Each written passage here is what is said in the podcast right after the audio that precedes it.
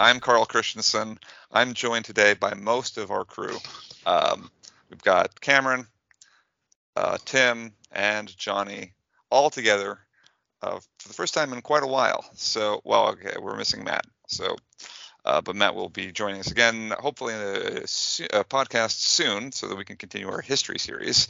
But tonight we're going to be discussing uh, attention deficit hyperactive disorder, or well, and, and, a number of related things. So, um, as you can imagine, Johnny's going to be uh, insightful as far as uh, the doctor side of things. Johnny's going to tell us about uh, uh, some of the medical treatments and, and, how that's diagnosed and dealt with.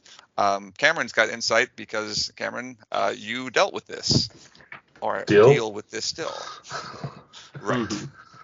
Uh, and Tim has the uh, exposure to this that I think a lot of people have seen and, and, experienced, and that's the inside the classroom. Um, and so Tim's going to give us some insight on what uh, uh, strategies they uh, employ in the public schools to deal with ADHD and how to help people with uh, that are struggling, uh, kids that are struggling with that. So let's dive in uh, with a little bit of a definition first, Johnny. What's is there a difference between ADD and ADHD? Yeah, so most people call it ADHD, which has the hyperactivity within the title. Um, and you can actually have two different types of ADHD. You can have hyperactive um, but and impulsive type, but you can also have inattentive type. So it doesn't quite. Um, it, it, I, I think ADD is probably more accurate, but everybody says ADHD. So you're not wrong by saying ADHD, even if it is inattentive type. Okay, but when you diagnose Johnny, well, I guess that's the next question I was going to ask you, uh, is if you diagnose it, is that something that a pediatric doctor does, or is that uh, at a psychiatrist, or who, who does the diagnosing? Yeah, generally the diagnosis is done by, uh, you know, if it's in childhood, by a, pedi- a pediatrician. It's pretty prevalent, you know. I think I read somewhere that it's upwards of 7% of the population have ADD. So it's something that as pediatricians we see in the office all the time and there's different scales and things like that that we can use to um, to make a diagnosis and there are certain criteria that someone has to meet in order to be diagnosed with ADD. We generally don't refer to psychiatry unless um, the standard therapies are not working or the medications get so complicated and they have comorbid uh, you know, like depression, anxiety, things like that, that are also being treated with medication, where there there can be a lot of interactions with those medications. Those types of cases would go to the psychiatry team. But for the general kid that can't sit in his seat and has ADD, he'd just come to the regular clinic with us. Okay. And Cameron, it's been obviously a long time since you were diagnosed with ADD. Uh, what, mm-hmm. what, do you remember what that experience was like, and and what uh, what prompted the uh, the move to get diagnosed? Um, I don't know exactly what prompted the move. That would probably be a better uh, question for my parents. Um, but I do remember that I actually went to a childhood psychologist to get the diagnosis, which has probably evolved over the years now that pediatricians do it. I it was still relatively new when I was diagnosed. Not new, but newer when I was diagnosed. Don't so. don't date yourself, Cameron. You're you're young. You're young at heart. I, I think I think it's become more recognized as we yeah. get yeah now than than before. So yeah. Right. Okay. And now, Tim, before the podcast, we were talking briefly about uh, classroom management, uh, and we're going to touch on a lot more of this in, de- in depth here in a minute. But I kind of wanted to get a quick overview of what the experiences are across the board here. Uh, Tim, you you've taught uh, high school and junior high. I don't think you've taught in elementary school, but no. Uh, but by the time that you've seen kids, what is the you know uh, do kids have a handle on this, and, and how do how does uh, public schools deal with kids that uh, that have been diagnosed, or, or maybe even that haven't been diagnosed, but that there there is some indication that there's there are problems? so yeah, by the time the uh, students get to secondary schools, for the most part, people, uh, the, you know, diagnoses have been in place for a while. Usually, if a kid's going to be uh, dealing with ADD or ADHD, they'll, um, you know, they're aware of it by by sixth grade, and and so when we see them, usually we will get notifications at the beginning of the year. Just get, we call it an individualized educational plan, an IEP uh, and it's basically the school's effort to um, take care of kids and help them, you know, planning with parents and with the kids, with counselors and um, other, you know, stakeholders to, you know, try to help help the kids be successful and learn how to work with whatever challenges they have. So um, we'll get those notifications at, on our rosters uh, at the beginning of the year, and a lot of times, especially early in the year, we'll meet um, we'll have meetings with parents and counselors and, and students, all those people to talk about the plans. And, and there's a whole um, menu of uh, interventions, we, we call them that, you know, that, that teachers and students can use to, um, you know, obviously um, schools are not um, well suited for students with ADD or ADHD. And so we have to find ways to help them cope and ways for us to cope because it can be a challenge to have have uh, kids who are, you know, maybe distracted or, or acting in disruptive ways in the class. So we'll use things like, um, you know, uh, moving a, a, child closer to the front, um, you know, making a plan for movement. You know, a child can get up and move around. Um, other plans for for things like testing, if the child can take a test in a different environment. Um, or you know e- even other interventions like you know have a test read to them have extended time to uh, accomplish an, a task and it, basically things where looking at it as as an educator you want to stay pragmatic and um, you know sometimes people tend to look at someone who's struggling or who is acting out and kind of clamp down and say stop doing that you know well and if, if they don't then well you're going to fail. And but we recognize that if you just leave it like that it, eh, kids are just going to fail. They're going to have a terrible experience and nothing good's going to happen from it. So you know we try to try to set up a, a scenario where they can be successful and and work towards their own success. And usually kids are able to to do that and they're not always going to flourish necessarily in, in a school environment but they can they can get along and, and some do flourish of course so now, do you? I guess you're you're a teacher, not an administrator, but uh, so uh, kids that have come to the secondary school level, like you said, they've generally been diagnosed already. Um, is this something that that goes into consideration when, like, if you have uh, multiple kids in your class that have um, ADD or uh, other learning disorders or uh, difficulties or whatever, um, I'd imagine that would be very challenging. Did, did, did principals try to make it so that you're not overloaded? Because we're going to talk about this a little bit more later but the number of kids that have this is is significant. And i'd imagine having let's say 10 in a class would at some point become intractable right? Is that something that, that you've ever heard of oh well uh, this, these are questions that are constantly on the minds of teachers administrators yes um, it, it it is a matter of it depends johnny talked about kind of you know different like I, I, don't know what the word would be, but different versions of you know ADD or ADHD. Um, there, um, a, a lot of so what, what you're talking about with the challenge of having lots of kids in class would be kind of students who have or, or experience it in a disruptive way, right?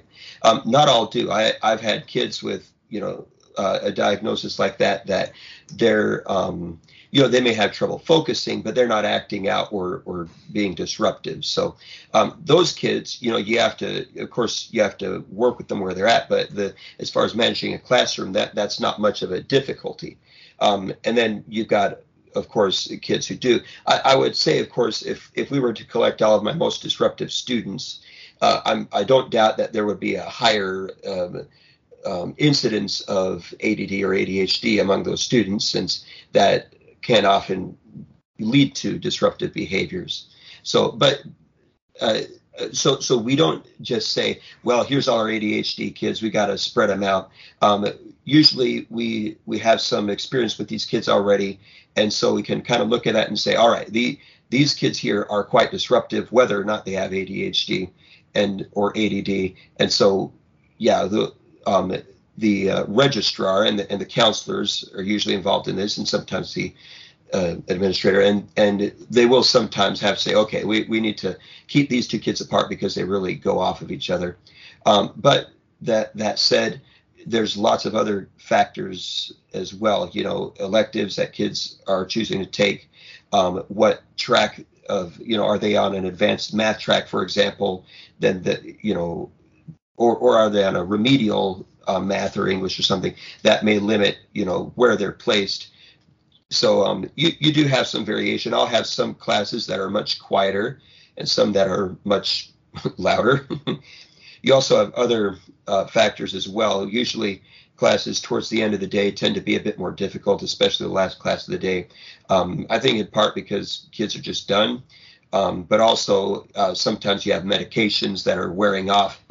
so kids that are, um, you know, much easier to work with early in the day might become more difficult. My my most difficult class right now is definitely my my last class of the day. So it's just you know one of those things you try to manage the best you can.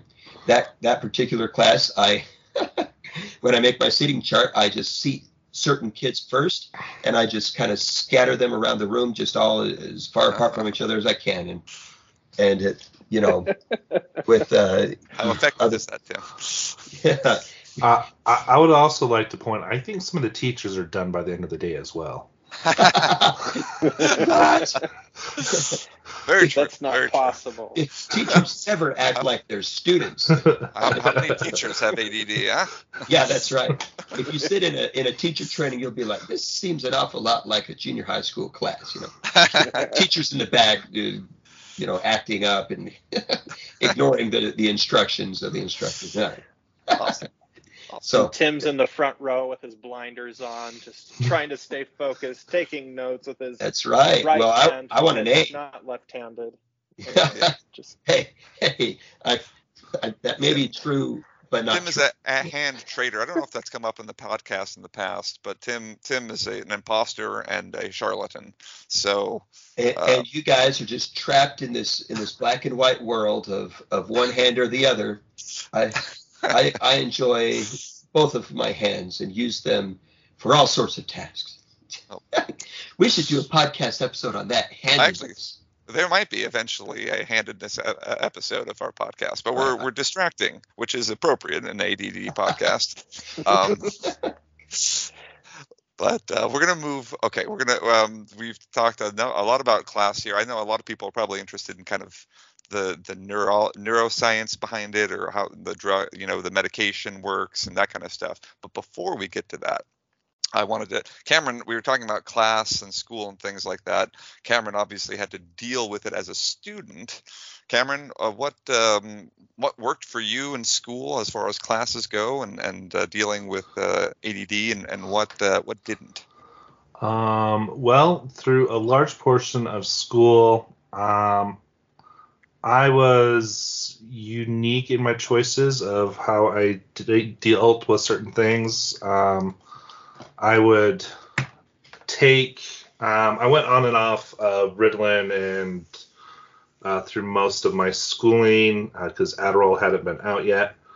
Um, when I later, I did later get uh, have Adderall in college, um, but uh, definitely some of the things that Tim said were allotted to me with my IEP, um, individual education plan. I believe that's what it is, right, Tim? Yeah. Okay. Um, I had time and a half on my tests.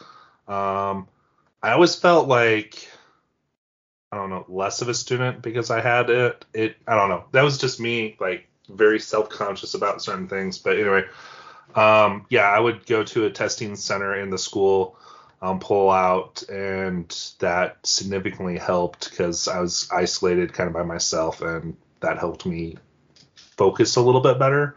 Um, I would still, obviously, just with my tics that I had, would get off like drumming my fingers, having to move a lot, little fidgets. Um, I tried to be pretty good about it throughout most of the time, but Um, the teachers just knew, like he just fidgets all the time. Like, right. It it sucks for even interviews that I've done.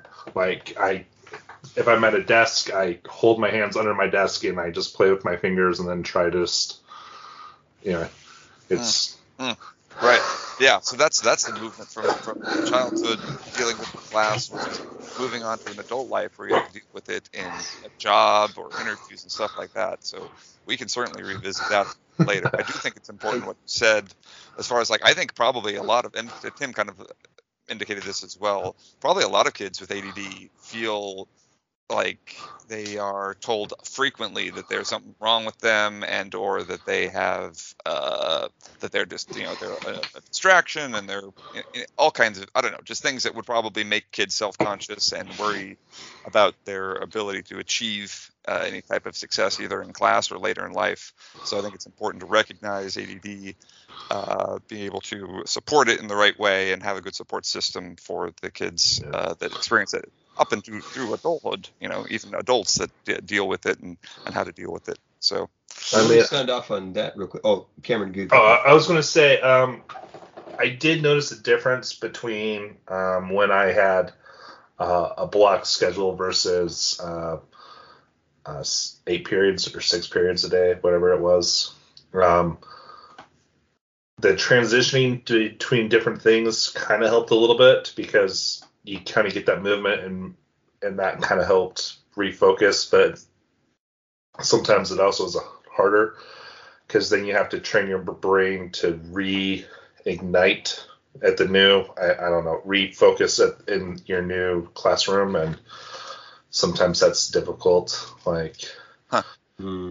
it, uh, i don't know sometimes it takes me a good 15 minutes to f- kind of focus my head to being able to pay attention sometimes let you know it just kind of depends what it is depending on how much you like a subject i think sometimes also affects how your add happens if you are less interested in a subject it definitely is harder to focus it for me for that is for me you know because everyone's different but for me i would say Sure. Um, but I think that's a common thing anyway. You know, if you don't like a subject, it's harder to focus. But I think right. it's, it's a little experience, bit experience extra. more in, uh, yeah acutely by those that generally have a harder time focusing anyway. yes, it's very much like there was there was classes I I definitely struggled in more, and sure I, I feel bad for the teachers, but I had really good teachers throughout school that are always there helping me out. Um, and the other thing was um, I have to give a shout out to my parents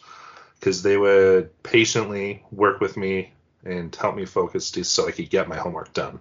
So Right. um, those you got you gotta you gotta learn your child, I would say. yeah So yeah got to put the time in. yeah, Um, Tim, you had something you wanted to say? Yeah, and, and uh, I, I'm going to walk a line here.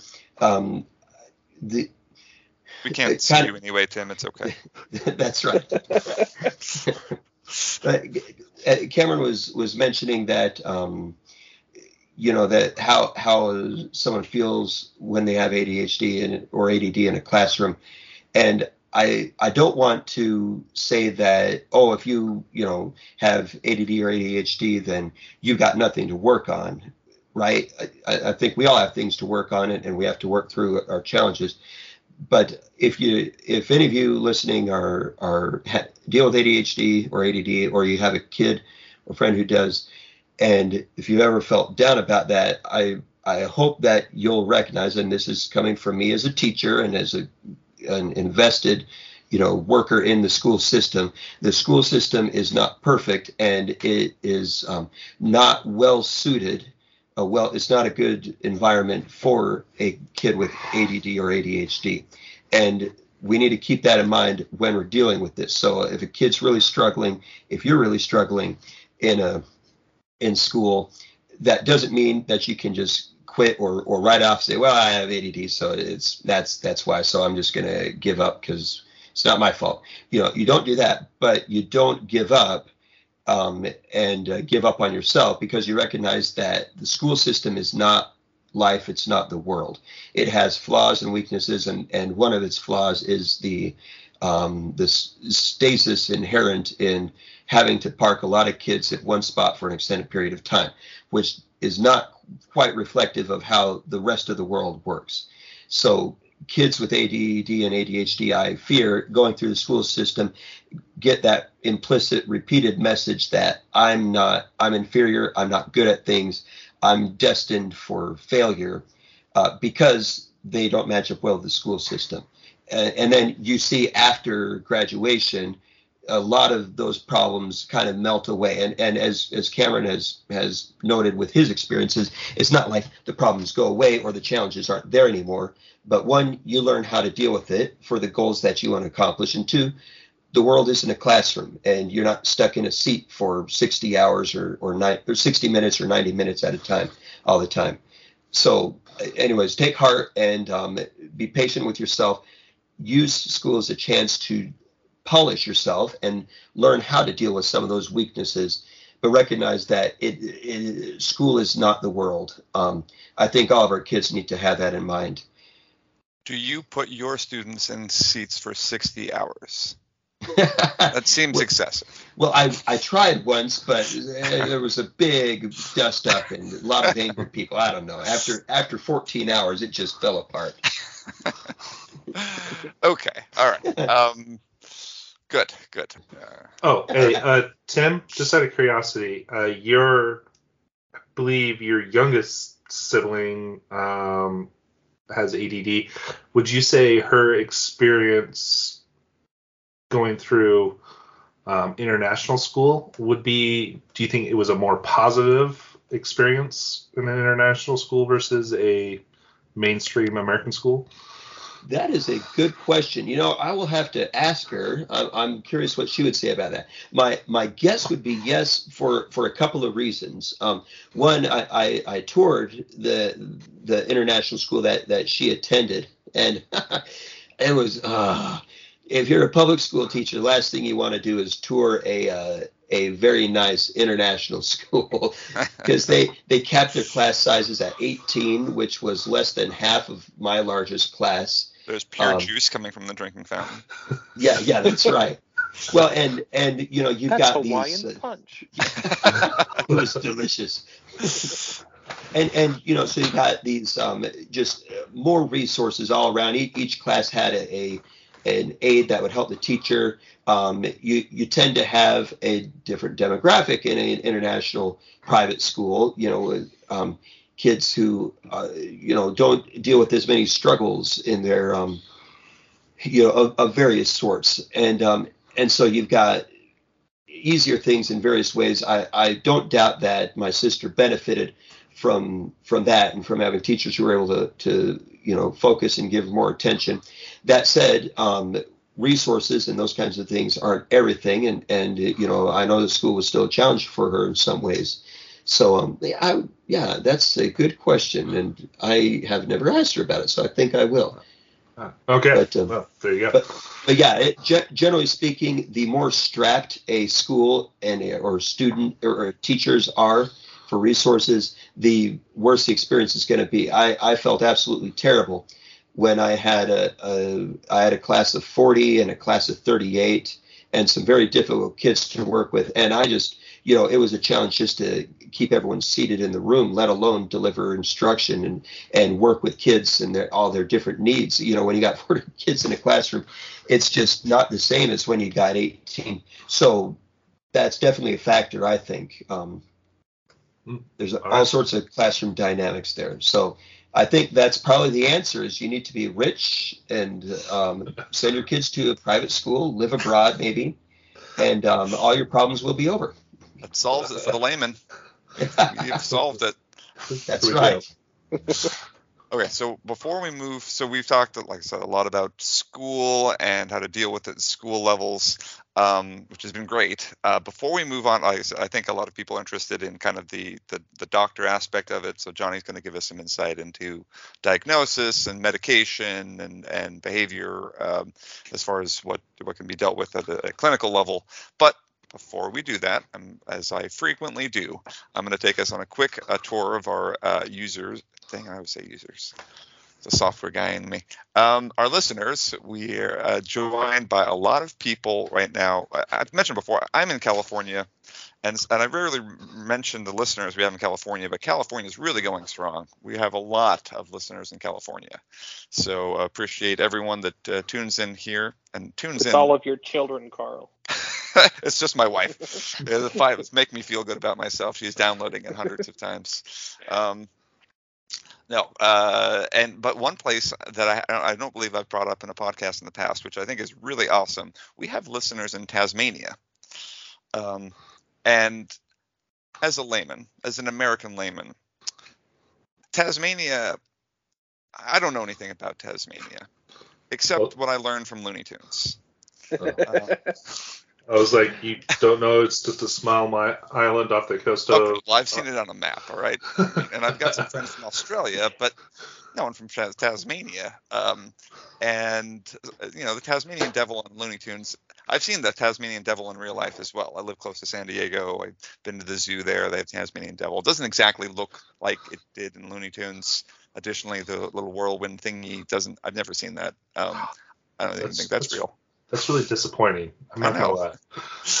but I do appreciate people tuning in from all around the world, uh, the UK, uh, India, um, I said all, uh, pretty much every country. So um, that's great. We appreciate it. But now we're going to talk more about uh, diagnosis, Johnny. So we, we talked at the beginning of the podcast about how diagnosis is done usually by a pediatrician. What is it? The parent brings in the uh, child hoping for that diagnosis, or is it something that you'd see in a normal exam that you'd say, hey, this looks like you might be dealing with ADD? What's that process look like? Yeah, so there's two different types of parents. There's the ones that hope that their child has something terribly wrong with them. And there's the parents that don't think anything's wrong with their child. Um, and then there's the ones that are in between. And most people are more in between. But I would say most people come in um, when they are sus- most parents will make an appointment when they're suspecting that something is wrong or when a teacher points out that they the child may have ADHD. I would say those are the main two things. So they'll usually set up an, an appointment for concerns for ADHD. So you already kind of know what you're getting into when you go in there. Um, but during our well child visits, you know, when you go see the doctor every year, when you're younger, it's like really all the time because you're getting, you know, getting all your vaccines and make sure you're growing and stuff. But once you get older, it's about once a year. Um, we always screen for developmental things, and and a lot of times, people with ADHD will have comorbid conditions. That means they have things in addition to ADHD, like some type of um, delay like maybe their language is delayed or they're not doing well in school and so they are suspected to have some type of learning disability. And that should clue you in that there may be something going on.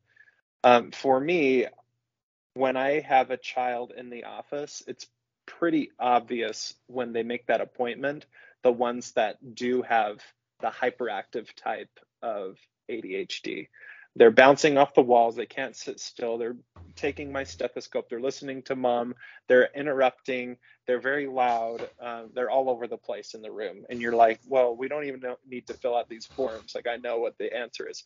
But we have to be very um, you know judicious and making sure we're ruling out th- other things that it might be. So as a physician we always do a good um, history and a physical exam and make sure there's nothing else uh, going on or something else that could be going on that would be um, tragic if if we missed. Like let's say somebody's having seizures and that's why they're you know spacing off and that's not actually inattentive ADHD but they're having seizures and they need seizure medications you know like that would right. be something that you wouldn't want to miss. Um, and there's a lot of other things that can kind of yeah does, does does autism like do, do any of the uh, characteristics of autism how how much do those overlap with ADD?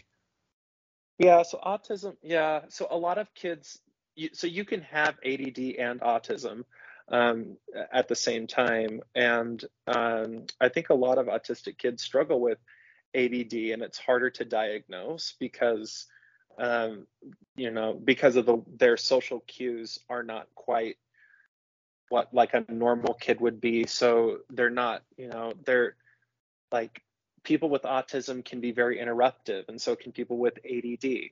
So that's when it gets kind of, you know, into the gray zone and not so much the black and white. And that's when you would think about um, referring to like a developmental pediatrician or a psychiatrist or um, you know a different type of specialist to help sort out those types of details. That would be more out of the wheelhouse of y- your general pediatric doctor. Do you when you diagnose then you said you fill out forms and things like that. This isn't like a blood draw type of scenario though. This isn't like a let's let's run the numbers to see if you have add right? This is this is more um more just behavioral based right yeah exactly. So there's certain things that you need for diagnosis um, and it's set up in the dsm-5 which is um, you know your it's basically like your psychiatric type illnesses. It ha- it says things that you must have and then and then it will give you the subtypes and how to be diagnosed in those different subtypes. It's it i'll just give you like the primary things. So the hyperactivity or impulsivity it has to be often it has to occur in more than one setting so you know like school home at the store you know like it has to occur in more than one space. It has to persist for at least six months. And you need to have these things before the age of 12. And then it has to impair your function academically, socially, um, occupationally. And then it needs to be excessive for the developmental level of the child. I don't know if you've ever watched a three year old run around, but they all look like they have ADHD, um, which is generally why we don't we won't diagnose somebody with ADHD until they're at least four. And even then, we're very careful because um, because they might just be a rambunctious child, um, and we don't want to start medications on a kid that might just be normal because these medications don't come without consequences, even though they're very good at helping with ADHD, they there's other things that come along with taking a medication um, that you know that can be detrimental to the child's health as well, like losing weight and appetite, and uh, you know having insomnia. There's like a lot of different things that the medications can lead to. So you you're have saying, to be careful for sure. You're saying medical speed could be adverse towards the child? Yeah, I guess that's what I'm saying, Cameron. uh, nice. Because that's essentially what what the medication is. Yeah, it's a it's an amphetamine. Um, yeah. It just isn't released quite as fast. It doesn't release quite. Releases a little bit slower, but yeah, basically that's what it is. So I mean, and that's another thing I think you could we could touch on like um, if your kid all of a sudden calms down a little bit after you give them some caffeinated beverage, your kid might be have some ADD or something. So yeah, that's uh, that's something uh, to think about for sure. If you have a very rambunctious child that you give caffeine to and it calms them down and then they focus and they clean their room and they do all their homework and you didn't have to remind them once yeah that's probably a good sign that you need to go seek out your friendly pediatrician for a diagnosis.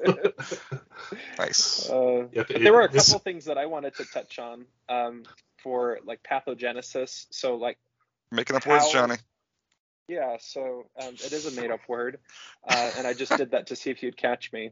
But this is this is uh, basically the the things that um, like why why do people have ADHD? You know, like is it genetic? Is it environmental? You know, all these different types of things. So um, they have done. Have you guys ever heard of a twin study or first degree relative study? Yes. I think. I'm going to go so, no, just to. So basically, if there's if there are twins, um, let's say they're you know um, identical twins, but they were both adopted into different families at birth. Okay. So their environmental everything is completely different than the other. Um, the they can test to see if different diseases have a genetic component. So if twin A gets um, high blood pressure and twin B gets high blood pressure, and that happens at a very high rate, then we know that high blood pressure is more genetic. Um, so they so they can do this. They can estimate with like first degree relatives and twin studies and these types of things. And they compiled all these stats together, and they assumed that about 75% of ADHD is from genetic factors that we don't really know um, exactly what those factors are but 75% is from your parents. So, um, and then there's other things too that will. Um, so can, wait, you you just oh, said sorry. you just said Gattaca was right when they did the the DNA testing of the kid. Yeah, that's true. That's a good movie. It is a good uh, movie. Gattaca, but anyway. Yeah. Um, so the Sorry, that's my ADD like, kicking in. There it is, shining up, shining up, quick. the second thing after genetic factors is like the neuroanatomy. So the actual structure of the brain is different in somebody that has ADHD, um, and then um, catecholamine metabolism. So you've probably heard of like dopamine and epinephrine and um, th- those are different type of catecholamines. They send signals in your brain and throughout the rest of your body, and it appears to play a role um, through like rat models and things like that. But this hasn't really been studied very much in, in humans. But it, it does appear that those things um, contribute a lot to the ADHD, and then the environmental triggers um, will will be less so. So it's like a very strong genetic predisposition with a very small uh, environmental trigger um, for those types of things. You know, like for example, if there is some tribal child that all he does is work in a field all day, um, it probably he's probably never going to be diagnosed with ADHD. you know what I mean? Like that's not he's never in the situation where that would really affect him and the way that he's doing things so that your environmental influences and the and the place that you are and the society that you're forced to become a part of play a big role in how detrimental ADHD can be to you. Does that make sense? Yeah, it does. I, I, maybe you're going to talk about this, but one of the other questions I had is um, so does does ADHD as you age do this do the, I mean it doesn't go away. Cameron still deals with it and we've talked about you know but does do the symptoms become less uh, acute? Do I mean or is it just they learn to the the people that have ADHD just learn to deal with it? Does, and the brain do, do, some of those neural pathways get straightened out I guess? Does it become more along the lines of what you'd see from someone without ADHD yeah, so as your brain develops, the last part of your brain, especially in boys, sorry, men, but girls are more mature than us when they're younger, but we catch up at about the age of 23. So, um, so the, the frontal part of your brain, which is involved in these complex, um, you know, thought processes and planning and all these different types of things that are very complicated for your brain to do. Um, it as it develops further, it um, it actually helps the ADD, the ADHD. So kids that are like six and seven that have just outrageous, terrible ADHD that are on maxed out medications that can barely function, are losing weight because they're on so many medications. Once they hit puberty, interestingly, um, generally, the dose for the medication that they're on um, becomes a lot less because they're able to think more clearly and they're able to do those things, those complex thoughts that they couldn't before. So that seems to help. That's one thing. Another thing that seems to help is that as you grow up with ADHD, and Cameron can probably attest to this, is you, you start to learn how your brain works and you learn ways around your ADHD because everyone wants to fit into society. Like that is our goal. We want to be a member of society. And as you learn how your brain works, then you can help your brain to fit nicely into that society so that you don't stick out and you don't you don't feel like you're um, you're an outcast or that you're different in some type of way. Have you seen that, Cameron? That you've uh, been able to kind of train your brain in a way? Uh, I, I would say I've been able to train my brain. I, I don't think I've ever fit in society. I try really hard, but there's help. just something about me in that I just is never. it maybe in. the height? Uh, yeah, height, personality. I don't know.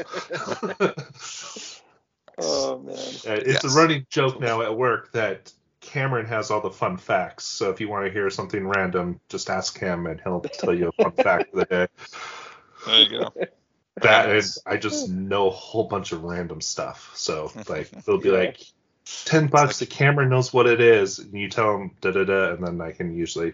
But you know. I, we have we've had instances of that on the podcast actually. I don't remember one of our very early episodes we discussed uh, should we eat it and how that was the name of the podcast i believe and we i said something and i don't remember what the name of the it is it's eating paper it's pica okay there it is uh, yeah, I said pica. Does anyone know what that is? And you said, yeah, that's eating paper. I was like, I don't know who would know that generally.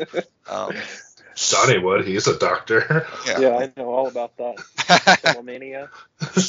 okay, yes, but you're That's not. you eat your hair. oh my. Yeah, we, we actually talked about that in the podcast. But anyway, yeah, yes. let's anyway, let's okay. actually go back. That I actually I have not gone to medical school, but I did take a lot of medical classes in college. Let's just say that. There I, you go. Well, you yeah. took a lot of college. Lots of different, lots of different classes. You know, some some of also us go to eight thing. years of uh, eight years of college and get a bachelor's degree instead of a, a doctorate. But you know, whatever. Uh, each, each oh. person takes their own path. Okay, a couple questions before we wrap up here. Um, Johnny, so uh, I'm, uh, you know, I'm at home. I'm, I'm sitting here. I've got a number. Well, I've got, I've got a lot of kids, but let, let's take me out of the play, uh, out of the picture here. I've got my kid, and I'm thinking this kid can't focus. You, you've told us the age at which you they can be diagnosed, but um, I, I guess if I'm a parent at home, I'm trying to calculate what's the likelihood that my kid has um, you know, is it more prevalent in uh, a specific gender? Is it uh, um, what what percentage of kids actually do have it? Uh, what what are some of the numbers that people can be familiar with as far as that goes? Yeah, as far as prevalence goes, um, the the one so I I'm pretty sure that it's more prevalent in boys, but I I also um, am thinking that is because they well I know that they more likely will have the hyperactive type and mm. impulsive type. So they'll be like very disruptive and things like that. Um, whereas the girls that have ADD tend to be more of the inattentive type to where they're just the sweet girl that daydreams. Like, how can you be huh. mad at her? Um, right. And, and, and like Tim was saying, um, in the classroom, that type of a student isn't going to be the one that gets the attention unless somebody's like, oh yeah, she has you know ADHD. Um, so I think that that has some something to do with it. But if you have like a strong family history of ADD uh, or ADHD and you are suspecting that your child might have it, I would really encourage you just to see your pediatrician um, to get some testing and things that we give different. There's different types of tests that you can do for ADHD. Um, and you basically have, you know, remember it has to be in two areas. So you have mom fill out one test or dad fill out one test or mom and dad fill out a test. And then you have like a teacher or a couple teachers fill out um, these questionnaires. And it, it's pretty obvious, you know, that there are quite a few questions. It takes maybe 15, 20 minutes to fill it out. Um, but it becomes pretty obvious when a child has it, when they don't. Um, and then as far as treatment goes, I know we've talked a lot about medications, but treatment can be, um, you know, therapy and, um, you know, different techniques to help yourself. And since ADHD is more recognized now, therapists are getting better at helping with thought processes and learning to cope with ADD. But sometimes you can't put a child into therapy if they are not going to be able to focus on the therapy session. so sometimes it sometimes it is worthwhile to start a child on medication while you start giving them therapy and it doesn't mean they're going to be on medications forever but it means that maybe as they learn more about ADD and how to cope with it they need that extra support to help their brain focus for the time being until later on, um, and then maybe they could come off of it. A lot of kids that were on uh, medications for ADD as children um, and tend to kind of, a lot of them don't really need it as adults as they get into their careers and they're able to do things. Some do, and some people do get diagnosed with ADD as adults.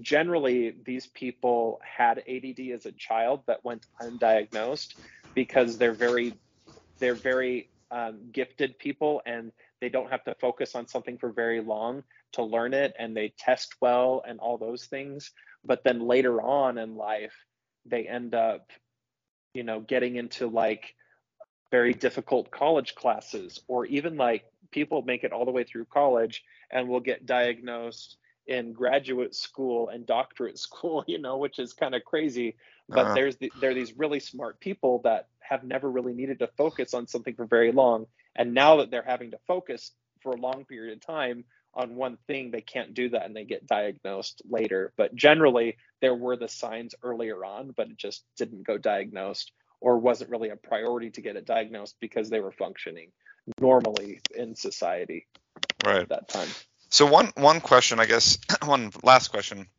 uh, well maybe one of them. Anyway, uh, the uh, I'm counting.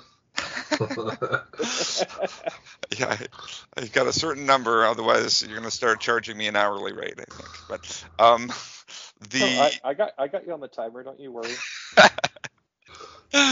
um, this is already okay. a level four. No, I'm just kidding.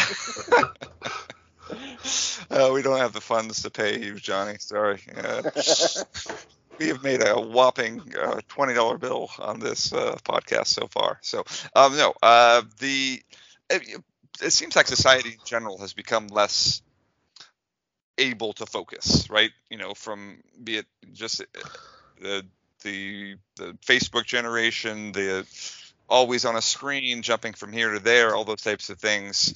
Um, are we getting more people with ADD, or does the definition the definition of ADD that you supplied earlier essentially says it's causing problems in in how you're interacting with society? So if society in general is less focused, maybe as a person with ADD, you are just fit in society better. yeah, and that's a good thing to think about. And I honestly haven't done too much research in this, but a lot of developmental pediatricians um, believe that there is a link between excessive screen time as a child and the development of ADD later. So, um, so how do I? If you're letting your kids watch TV, like that's fine. Like that's not going to hurt right. them. But um, our recommendations as pediatricians are no screen time until the age of two, and then after the age of two, um, two hours of screen time max per day. And and I, I'm talking about the kids that are basically just have an iPad in front of them all day, every day. Like these kids are getting so much stimulation that it's going to be really hard for them to focus when it comes to everyday things. And if they have that genetic predisposition to the ADD and then their brain is being, you know, fired at that type of a rate and uh, and you know that this is normal to be you know going from uh, just think about like TikTok videos, okay? This is a great exactly. example. Yes. It's like 15 seconds, and then another video that's 15 seconds, and another video that's 15 seconds. Like that is not the same um, for your brain as like if you forced a child to sit down and practice the piano for 30 minutes. Like it is not creating the same type of connections and the same types of things for for your child. So screen time can be detrimental. And to be honest, your kids don't need it. And I know as a parent, like sometimes it's nice to right sometimes the parents need it. Yeah sometimes the parents need it. You know netflix is a really good babysitter sometimes. So you know you exactly. just turn on netflix and you can go do something else and get some stuff done. But that shouldn't be the default. Um, right. if you want your kids to be a really high functioning person in society and especially if there's that propensity for adhd then trying to steer your kids away from screen time and towards something that takes creativity and using those parts of their brain that are actually going to help them develop and become you know a higher functioning member of society. I just encourage people to do that. But yeah i would say screen time and like all this you know these flashy you know exciting things that are changing all the time i'm sure it's not helping people that have that propensity to, to have adhd stay away from it. If you know what right. I mean. Yep. Yep. Hmm. Um, do you like TikTok, Cameron? Uh, I do. I do like TikTok. The movie's a little long for Cameron, but you know. no, I mean, I mean, I think all of us can attest to that. I would zone out in a movie and just go really deep into it. Are the TikToks um, too long for you, Cameron? No, TikToks are not too long. It's TikToks are different. Like it like I can literally tell you like it makes my ADD worse. I can tell you that. Literally it does. Because oh, it's just this like if you if you watch it for like 30 minutes then after that it's really hard to focus. Oh yeah. Well, it's more like I focus on TikTok for like an hour and I am like where the heck did this hour go? And then it's really hard to refocus. But it's oh, yeah, it's it it gets really hard. Um but well, I we have our we yeah. have our n of one. so um, that's really hard. But I'm just like thinking like we watched a, a fair bit of TV as kids, but I also like I know that I like to go outside more a lot of the times than watching TV too. Like I enjoyed playing video games and stuff like that, but I also just loved going outside playing outside. So yep. That probably helped me later right. later on. Yep. So. And and I guess one thing to say, and maybe Cameron, you can also say something just encourage people that are either parents or uh, interacting with someone with ADD or someone that has ADD. You know, it's uh, sometimes it's hard because you don't. If you haven't been diagnosed yet, you don't want to have something wrong with you. You don't maybe you don't want to go on a medication or whatever else. Um, but the reality is, you're just trying to find a way to deal with this, this the situation that you have, right? Um, be it uh, something that has been environmentally set off, like Johnny said, um, because you were disp- uh, disposed to it, or if you've just had a childhood where you were uh, just in front of a screen for a long time. You, you got to find a way forward, and so that's what laymen are really good at is finding a workable, pragmatic solution, and the doctor can help with that. And like Cameron's attested, you know that there are there are things that you can do. So the more that you're able to figure out what situation you're in as opposed to denial, uh, the better you can uh, kind of find solutions that'll help. Yeah. I, and you, you see yeah. people with ADD in all different types of um, of uh, jobs and things. Like I know several doctors that have very severe ADD and still have to take medications. Otherwise, like they can't get any of their work done. So just because you have ADD, it doesn't make you less of a person. It doesn't make you less smart or anything like that. It, it, it just means that there's barriers to overcome and everybody has barriers in their life. And th- this one, I'll, I'll just, I'll be honest, it really sucks. But that barrier is getting easier to overcome with all the therapies and things that we can do to to help somebody along. Yep. Yeah. Cameron, any final words of encouragement and or insight into uh, uh, ADD? Um, no, uh, just kind of, well, I mean, a little bit to kind of go with what Johnny was saying earlier. I, I don't know if you, uh, just distinctly as a child, I did not like reading at all. Like, I hated reading, probably because it took that focusing that I was not very good at to read. Um, but I enjoyed having books read to me as a child. Like I remember that because our parents would do that um, growing up, which was great. Um, and now I I love audiobooks. I I listen to audiobooks constantly. Um, even while I'm working, I listen to audiobooks. Maybe I shouldn't, but I do. Um, it's okay. Your manager doesn't listen to this, Cameron. We're good. oh wait, do they? Uh, as far as I know, they don't. Okay, we're good. Uh, but anyway, but yeah, no, I they know I do. Like I'm I don't know right, what right. I'm doing. I'm just like, oh, I've listened to that. And like, how do you work and listen to an audiobook? I'm like, well, it's like, you know, listening to music. Right. Right. It's harder it to listen. It probably helps you focus because you're you're you're giving your brain that stimulation that it needs to stay focused. You know? Yeah. I mean, it's it's harder to do work if it's a new book that I haven't listened to, but if it's books that because I, I like to re-listen to books that I've enjoyed. If it's something like that, I can just put it on and just listen and just work, and then it's like music, and or, or I'll be like, oh, that's a really good part, and then listen for a little bit, and then go back to work and kind of put it in my back background. So great. Okay, well, so there, there are strategies and there are things you can do, and um, I guess uh, at this point, so we're nearing an hour. So if you're still listening, you probably don't have ADD, uh, or you've tuned us out. So, um, yeah. Or you're also listening to an audiobook and this at the same. I would also suggest, uh, like Johnny said, be really honest with your doctor what the medication's doing, stuff like that. If it's not helping, maybe you need something else, stuff like that. Um, I know when I was older, after I got put on Adderall, it did weird things to me. So like, um, my heart would race super bad, like it would hit, and I could literally feel my heart racing. Um, also, I got really bad depression when I was on Adderall, which was I don't think it's a common side effect, but it is a side effect. But you know, there's definitely things you should always be in conversation with your doctor when you're doing that. Or if you have a child, make sure you're in good conversation with your children so you know what they're experiencing so you can make sure that they're okay. I would say that. Yeah, for sure. There's a lot of options now. So just being honest um, is the best thing to do um, so that, that your doctor can yeah. help you with where where you're at. Yeah. Perfect. I think that's a great way to end. So I appreciate the insights from Cameron and Johnny and Tim. And we will be back next podcast. We're going to be resuming our history series here shortly. I think the next podcast will probably be a history podcast.